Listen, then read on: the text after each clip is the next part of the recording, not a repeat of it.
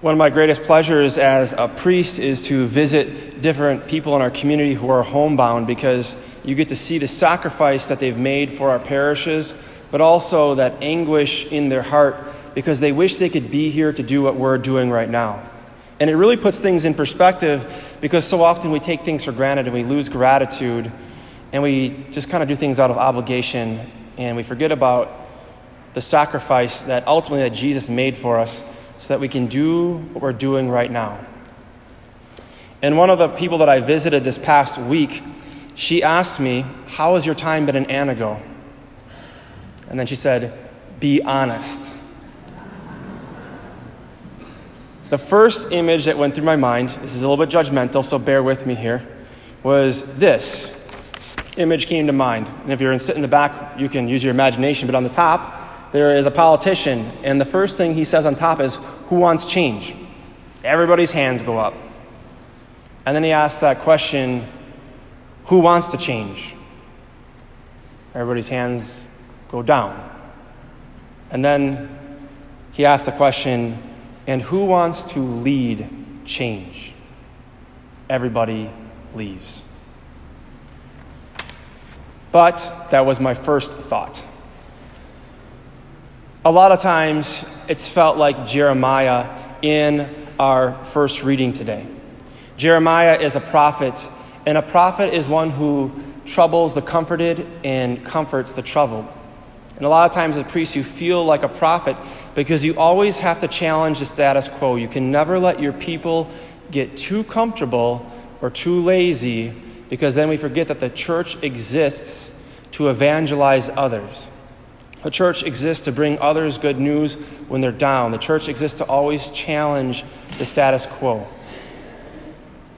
And Jeremiah is in that cistern, and a lot of times as a priest, you feel like you're in a cistern. You feel like Jeremiah, you feel like you've been lowered down into this muddy pit, and you're wondering, what's it going to take for our people to truly sacrifice, to truly open up their hearts, to truly lay it down? So when we say, Who wants change? and they say, Yes, we want change, and they said, I want to help lead that change.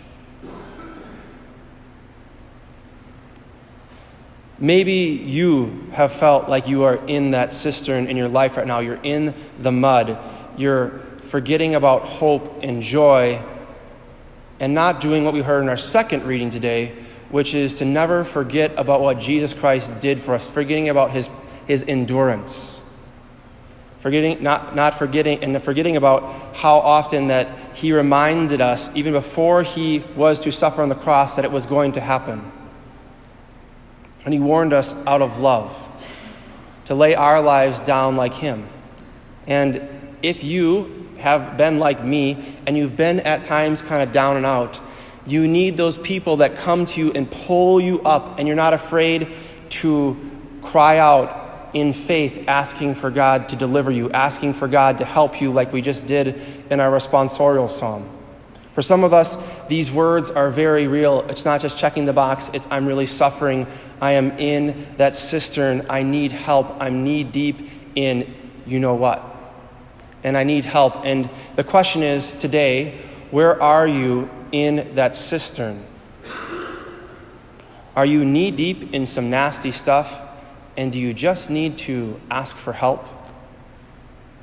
Or are you outside of the cistern and you need to lower yourself from your prideful state? And I need to lower myself from my prideful state and go down into the mud of people's lives, the messiness of people's lives, and help them in their struggles. And what calls us forward to be better and not to be bitter is our gospel reading today. Our gospel reading leads us into what we should be like, what we ought to aim for. Jesus says, I have come to set the earth on fire, and how I wish it were already ablazing. And the question we have to ask ourselves is Are our hearts on fire? Are we truly desiring more out of life? Are we satisfied with the status quo? Or is the Lord asking you to lower yourself and bring that fire to those who are stuck in the cistern, who are struggling. And you don't have to be perfect to help somebody else. You just got to pray in the name of the Father and the Son of the Holy Spirit, Amen, and just go. Jesus commissioned plenty of people who were just as broken, if not more broken, than you and I to do his work on earth. But then Jesus says something that I think we just need to look at a little bit closely here. He says, after he asks, or he says he wishes the world were blazing, he wishes your heart and my heart were on fire. He says, But there is a baptism with which I must be baptized, and how great is my anguish until it is accomplished. When Jesus is baptized, he's opening up his public ministry to say it's going to lead me to the cross. And you and I, we have to, we have to really take a step back and look at what Jesus did for us on that cross. And when we look at that anguish, that type of suffering, it cannot leave us complacent. It cannot leave us kind of ho hum. It should say, oh my gosh, he loves me that much, then how can I not love others in return? The cross is not a condemna- condemnation. The cross is a victory, but also it's a challenge for you and I to not become lazy, to become complacent. Because Jesus says, Do you think the challenge that He said, Do you think that I've come to establish peace on earth? What God does, He brings right order to where there is disorder. And a lot of us have disorders from time to time, and we come to church, and if we live a disordered life or a distracted life, often what we say at Mass, I'm so distracted, I'm so disordered, I, I can never focus at Mass. And the question is, am I putting Christ at the center of everything I do? Am I sitting and listening at the foot of the cross, asking Him, Am I in the cistern, or is one of my loved ones in the cistern? Do I want to change, help change, bring hope to the world? And when I'm asked to change, will I look at myself first to change? And when Father or an usher or somebody in the church asks you to take lead, to empower you, to help our parish grow, to help those who are in it, in that cistern, who are in the thickness of the darkness of the world, who are, who are in pain, will you help lead? Will you take one step forward instead of one step backwards? to live, as we heard last week, to live in faith rather to live in fear. Where this all comes together is when I was meeting with that woman this past week. One thing she challenged me with is she said, Don't give up hope. You're making a difference. And also continue, continue, continue to be grateful for the gift of the priesthood. I want to encourage you with those same words. Don't give up hope. Don't quit. Always remember, focus on what Jesus did for us on the cross to make you be better rather than be bitter and be self centered. But also, be grateful for the gifts that we have. Instead of saying, oh, I have to go to Mass, why not say, I get to go to Mass?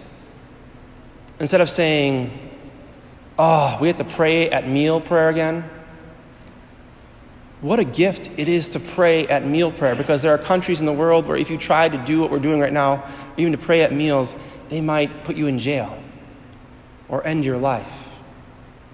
Oh, we have to pray the rosary or oh, this, that, and the other. Father's asking us to do this.